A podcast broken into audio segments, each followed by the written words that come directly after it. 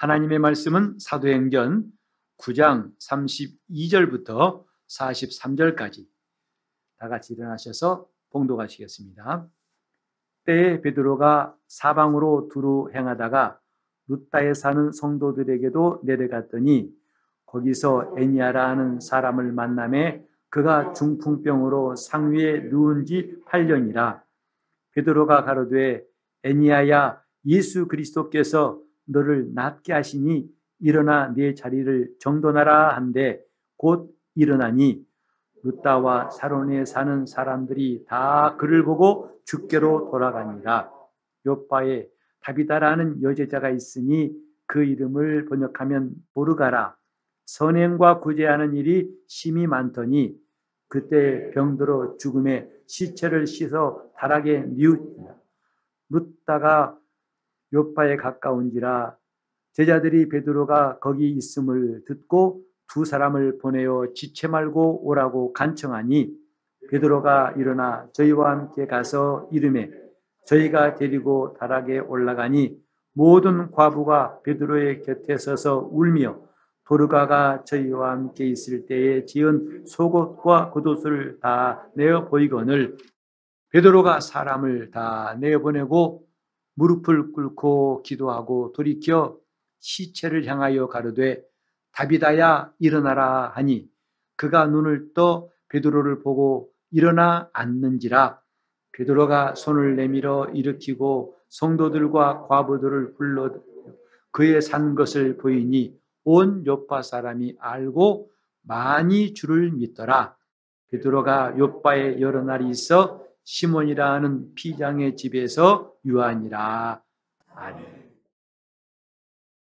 오늘도 하나님 앞에 믿음으로 예배하는 성도들 심령 심령마다 하나님이 힘주시고 또 새롭게 하시는 놀라운 역사가 매일매일 여러분 삶 가운데 넘쳐나기를 예수 이름으로 축복합니다.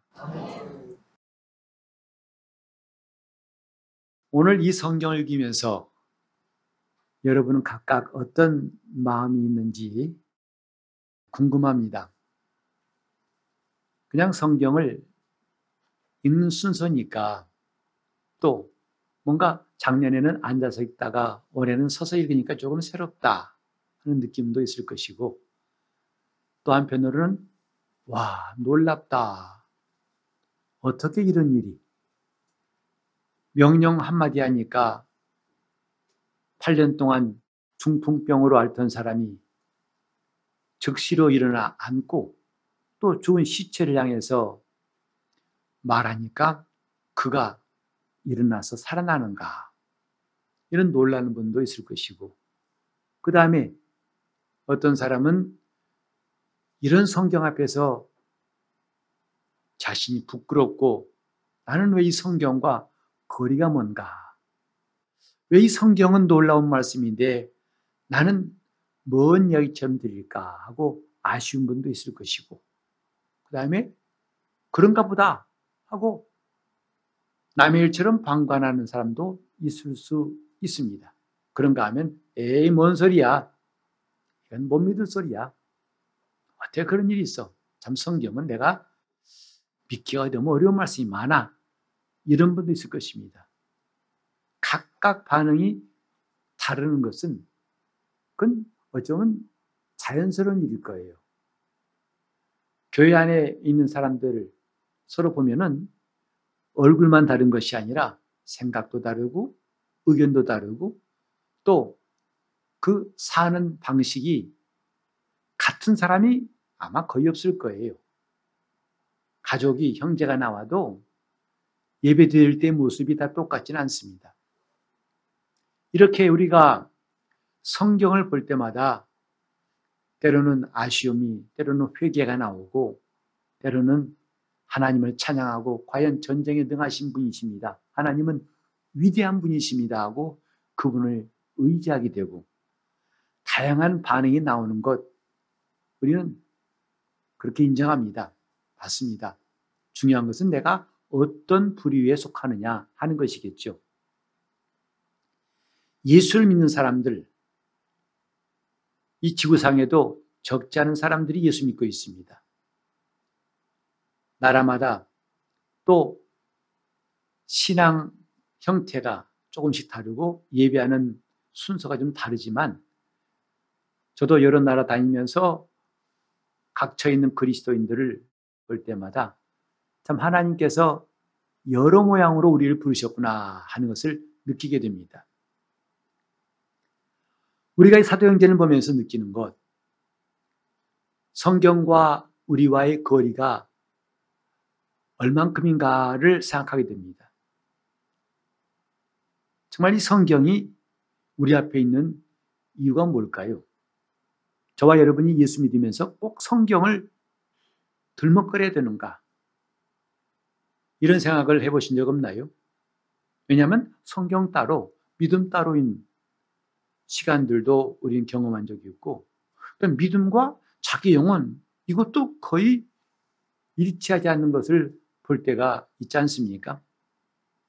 하지만 분명한 것은요, 믿음과 성경은 불가분의 관계가 있습니다. 성경 없이는 믿음이 생길 수도 없고 믿음을 유지할 수도 없다는 것.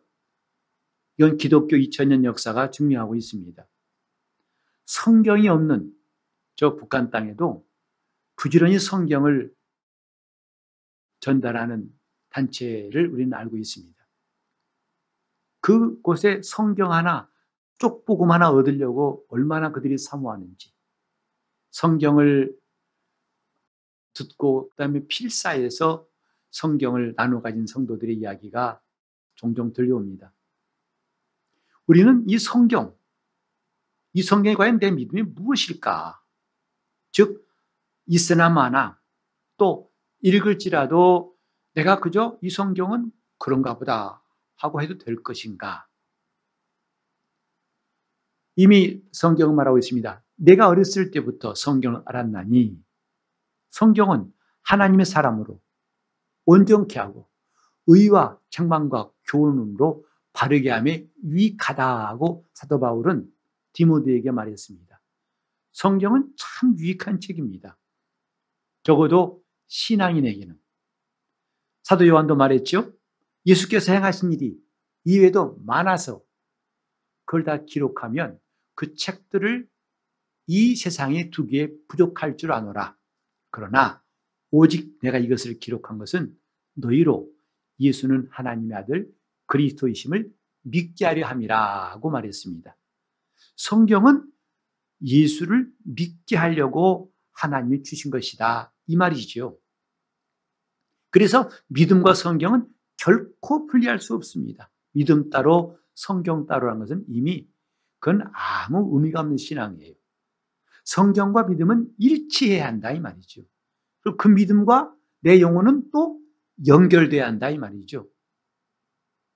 오늘 많은 사람들이 예수 믿는다고 하지만 신앙의 색깔이 다 다르고 심지어 그 믿음의 분량은 천차만별이라고 할 수 있습니다. 왜 그럴까? 우리는 이 근본적인 문제에 대해서 아마 한두 번쯤은 고민해 봤을 줄로 압니다. 저도 그 중에 한 사람입니다. 저는 이 본문을 앞에 두고 이제 이번 주에 설교를 해야 되기 때문에 이 본문을 읽을 때마다 참 망설였어요. 좀 이 성경을 뛰어넘어서 바로 10장으로 갈까. 왜냐하면 이 성경을 위해서 난 참 자신이 얼마나 초라하고 무능한지, 얼마나 내가 한심한 사람인지를 깨달으니까 차마 이 성경을 읽지 못하겠더라고요.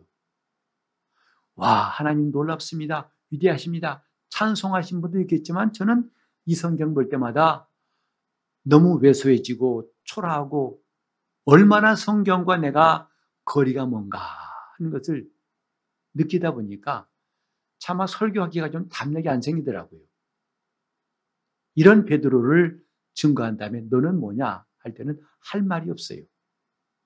그래서 피하고 싶은 부분이 오늘 이 말씀이었습니다. 여러분 성경 읽을 때 뭐처럼 성경 나고 해서 창세기부터 쫙 읽다가 그래도 출애굽기까지는 봐줄만 해요. 물론 중간에 이제 모세가 성막 지은 장면 나올 때는 참 지루한 내용이 나오지만 어쨌든 넘어갈 수 있는데 내위기부터 민수기, 그다음에 신명기 하면 정말 첩첩산중이라 해서 1차 고비가 그 부분입니다. 왜 이런 말씀이 있을까? 거의 비슷하고 숫자만 달라지는 제사법들이 자세히 나오고 또각 지파별로 사람들이 어떻고 그걸 세세하게 써놓은 것과 함께 신명기 하면 다시금 또 율법책을 반복해서 말하니까 참 읽기가 쉽지 않습니다. 그런 성경이 왜 중요하게 자리 잡고 있을까? 그래서 그건 좀 뛰어넘고 싶은 마음이 들지 않습니까? 훌쩍 뛰어넘으면 아주 신나는 여호수아 이야기, 가나안 땅으로 진군하는 여호수아 이야기 나오니까 그래서 창세기 어, 여러분 생각에는 창세기 출애굽기 바로 여호수아. 그러면 참 성경은 그나마 무난하겠는데 중간에 이런 책들이 있으니까 내위기 같은 책 보면은 좀 머리 아플 때가 있죠. 하지만 성경은 내가 뛰어넘고 싶은 이야기 또 그래도 되는 이야기가 아니에요. 그래서 저도 피하지 않고 오늘 이 말씀을 전해야겠다고 썼습니다만은 오늘 이 말씀이 왜 우리 우리에게 들려져야 할까? 좀 그거 좀 생각해 보겠습니다.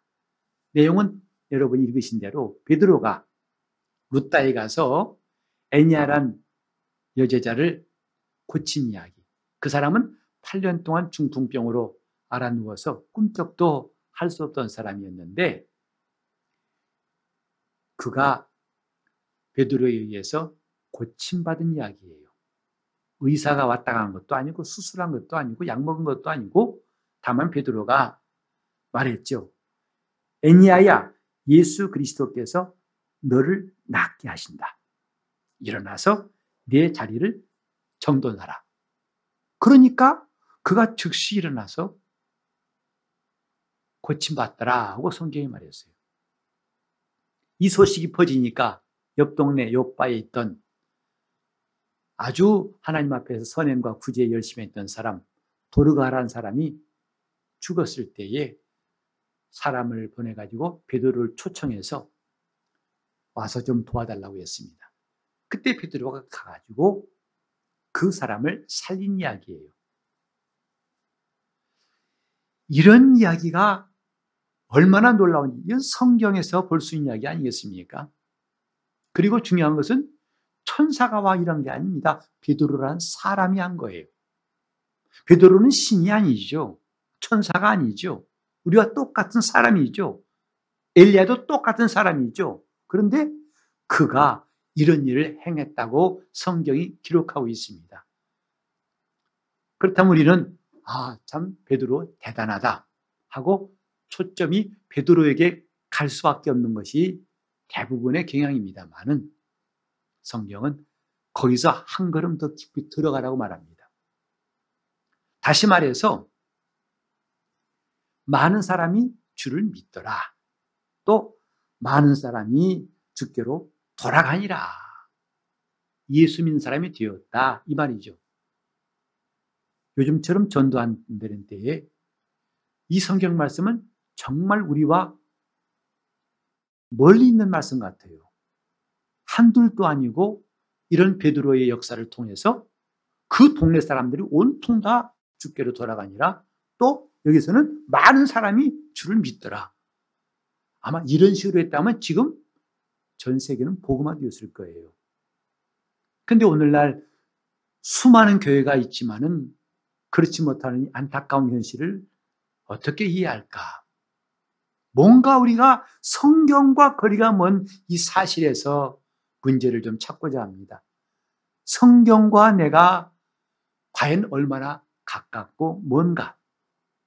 즉, 성경 말씀이 우리에게서 이루어지고 우리가 이 성경을 체험하고 있는가 아니면 여전히 남의 일처럼 멀찌감치 강 건너 불구경하듯이 보고 있는가 이 차이에 따라서 그 결과는 다르다고 생각합니다. 왜냐하면 성경대로 믿는다면 오늘 이 본문에 나온 것처럼 놀라운 역사가 있어요. 즉 병자가 낫고 죽은 자가 살아나는 놀라운 일로 끝나는 게 아니라 그 다음의 결과로 많은 사람이 믿더라. 예수를 믿더라. 사실요, 예수 믿는 것은 지금까지 자기가 알고 있던 존재보다도 더 큰 존재를 만날 때 진실로 그를 믿을 수 있어요. 나보다 큰 자를 만날 때 비로소 그분을 믿을 수 있다 이 말이죠. 그렇지 않으면은 믿는다고 하지만 여전히 자기가 주인되고 자기 마음대로 할 수밖에 없어요.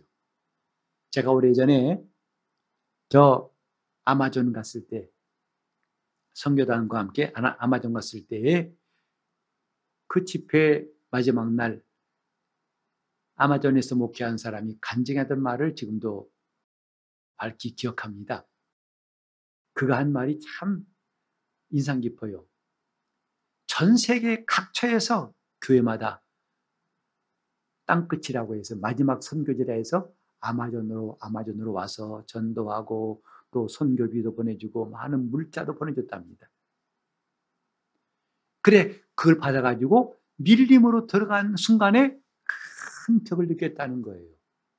영적으로 거대한 힘이 억압하고 있고 밀림 속에 정령들이 꽉 지배하고 있는 어둠의 세력이 지배하고 있는 그 앞에서 하나님은 사랑이십니다는 말이 그냥 꺾여가지고 힘을 못 쓰는 것.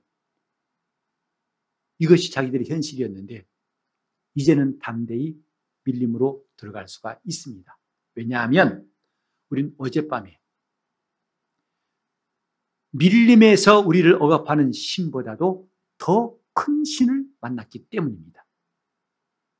곧 그들이 와서 집회에서 은혜 받고 귀신이 떠나가고 병자가 낫고 성령 받고 방언도 말하고 그래 지금까지 경험했던 무서워했던 신보다도 신이 있음을 깨달았기 때문에 이제는 우리가 담대히 들어가서 사역하겠다는 간증 지금도 기억납니다. 그들뿐일까요? 오늘 우리도 마찬가지예요. 우리 비록 아마존에 있지 않지만 문명화된 사회에 산다고 하지만 우리 마음속엔 여전히 더 큰 신이 있어서 자기를 지배하고 있어요. 그러나 하나님이 더 큰 신이신 것을 깨닫는 순간부터 자기를 내려놓고 그분 앞에 굴복하는 거죠. 믿음이란 굴복이에요. 그분 앞에 굴복하는 겁니다. 그 신 앞에 굴복하는 거예요. 그러니까 이렇게 굴복한 경험이 없는 사람은 믿는다고 하지만은 그 믿음은 언젠가 너무 허무하게 끝날 수 있어요.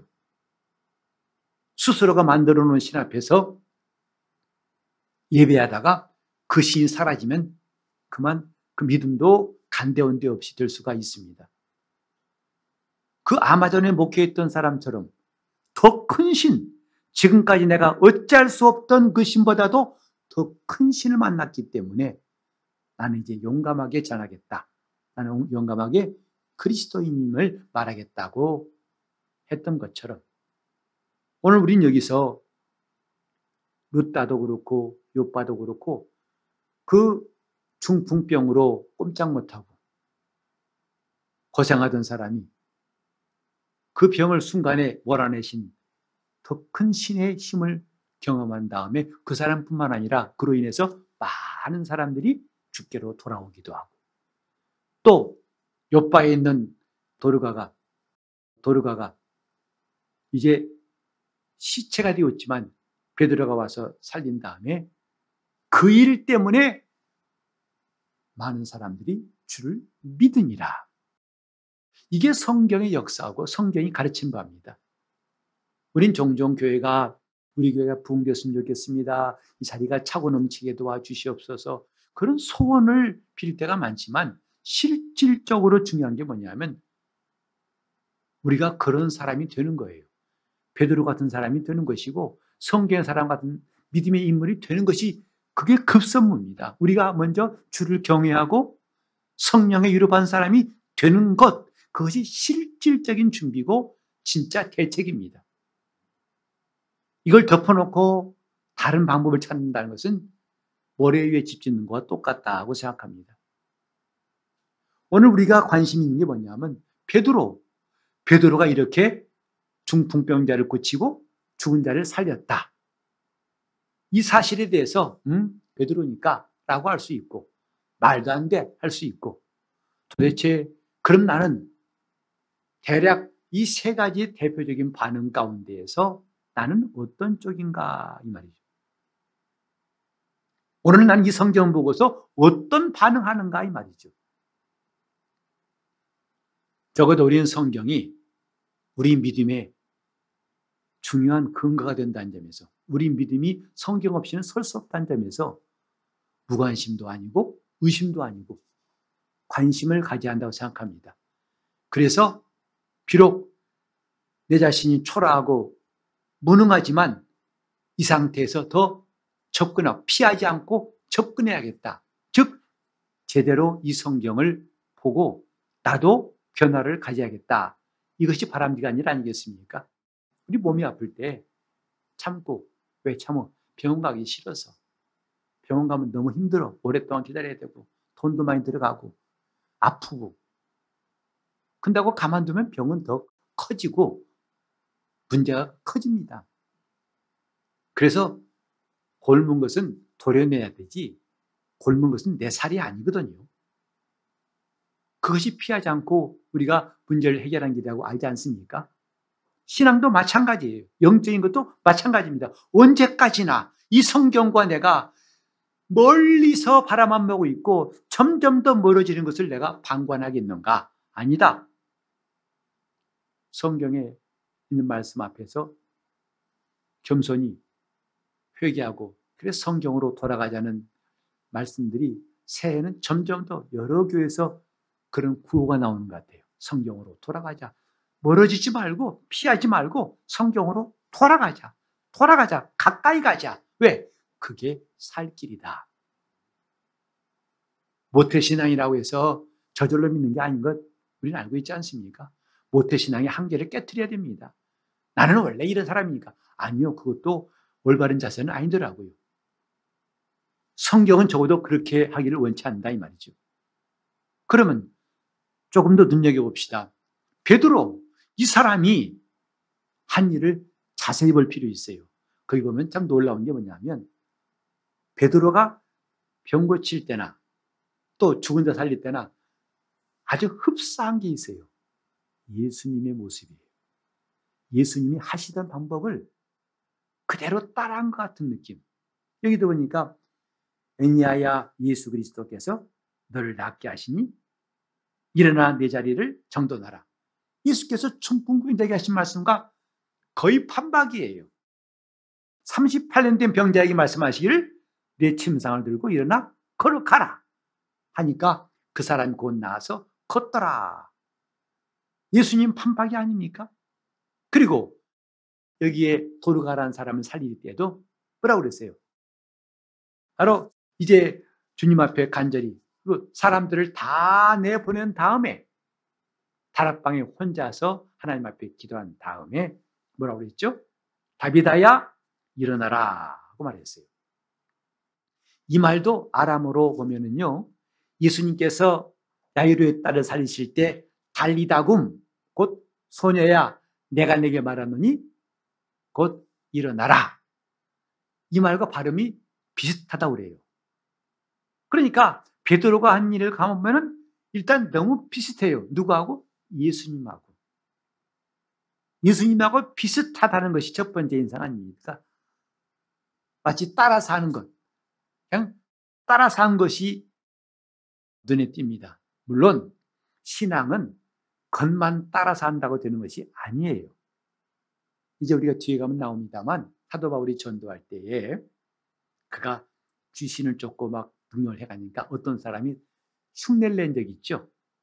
그래가지고 야 내가 바울이 빙자하는 예수님을 말하는 거야.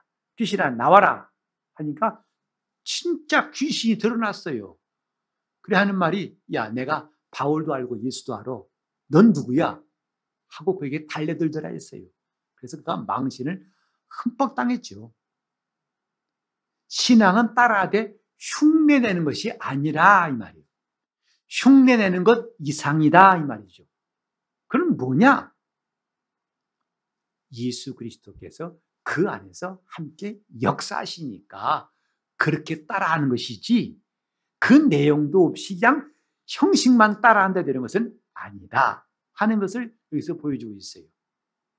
저는 특별히 여기 애니아를 향해서 예수 그리스도께서 너를 지금 낫게 하신다.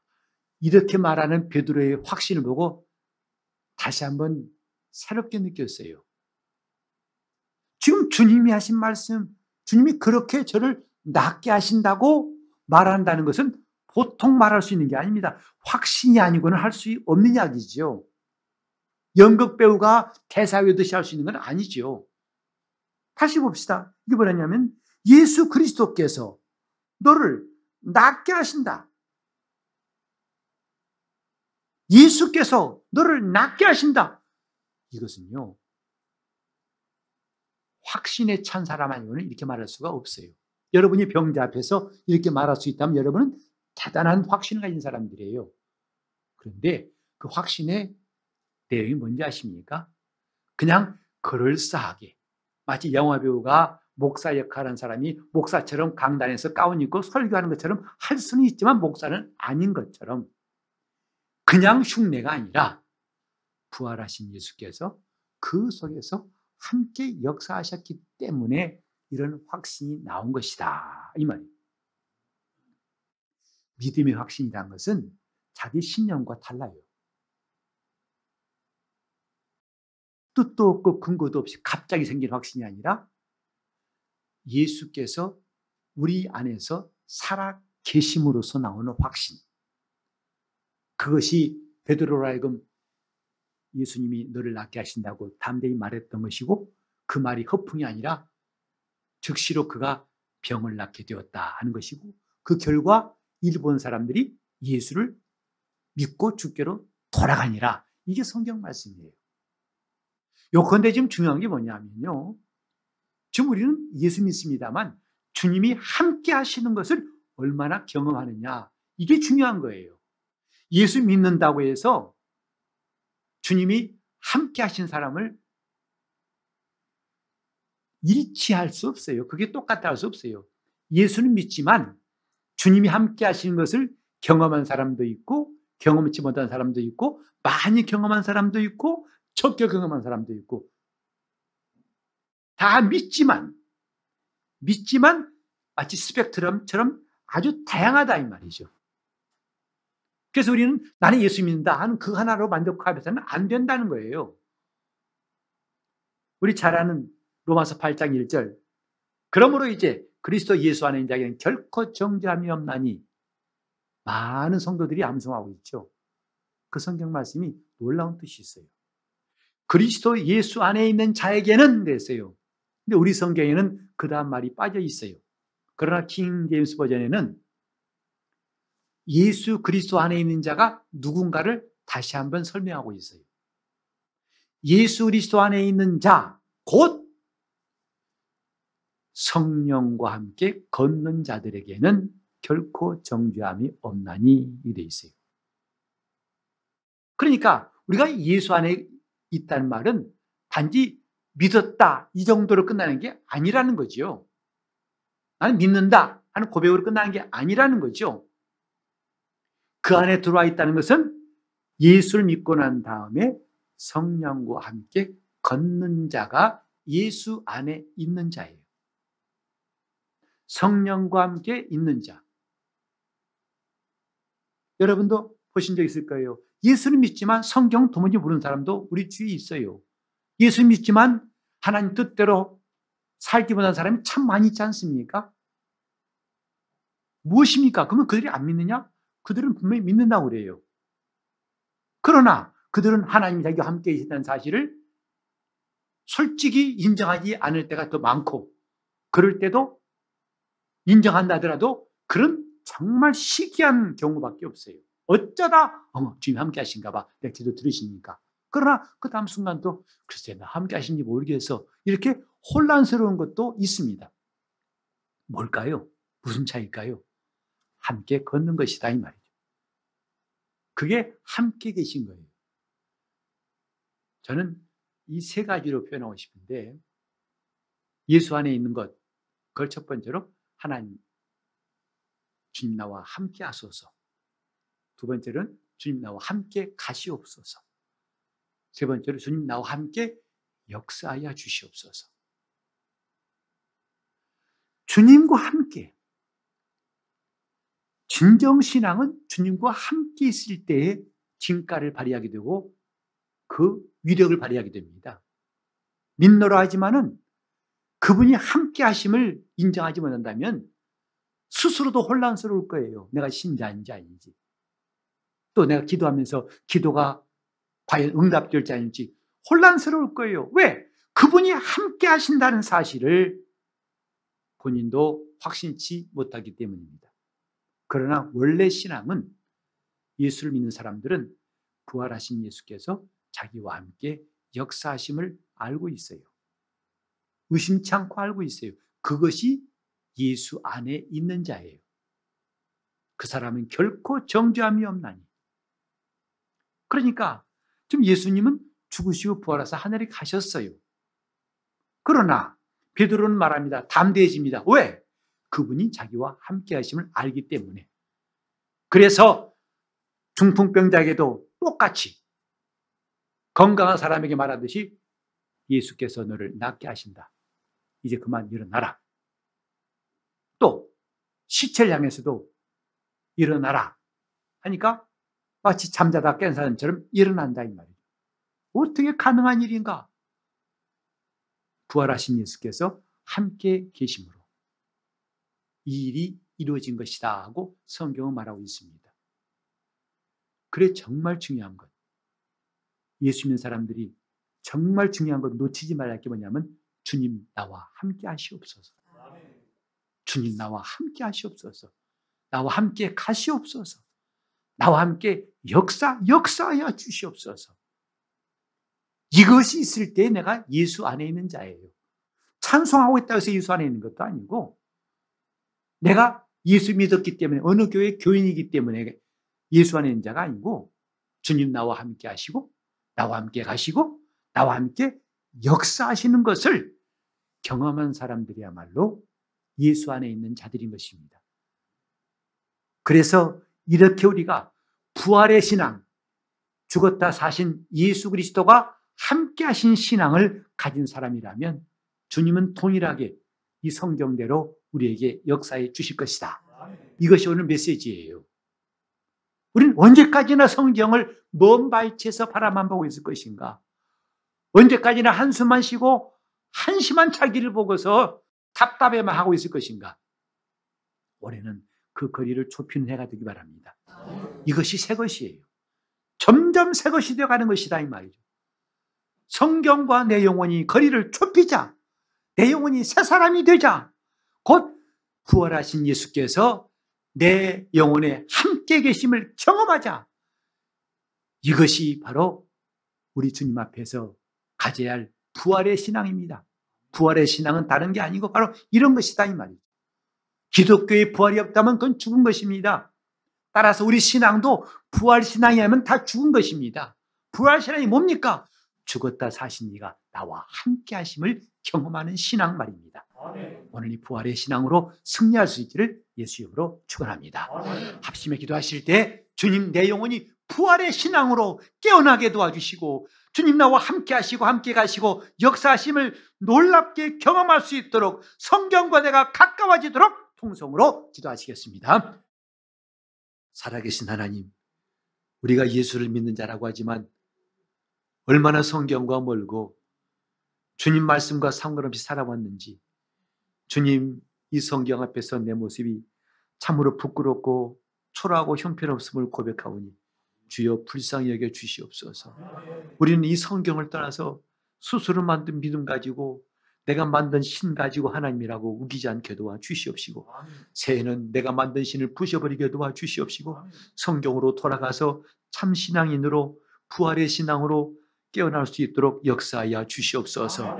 우리 이 성경에서 베드로 속에 역사하신 주님을 보게 도와 주시옵소서. 그가 왜 이렇게 담대했든지 그 이유를 알게 도와 주시옵시고 우리도 이렇게 부활의 신앙으로 지금도 살아계신 예수 그리스도를 담대히 말할 수 있도록 우리 삶에 놀라운 변화가 있게 도와주시고 이것이 새 것인 줄 아오니 새것 되게 하여 주시옵소서. 주님을 경외하는 사람 되게 하여 주시옵소서.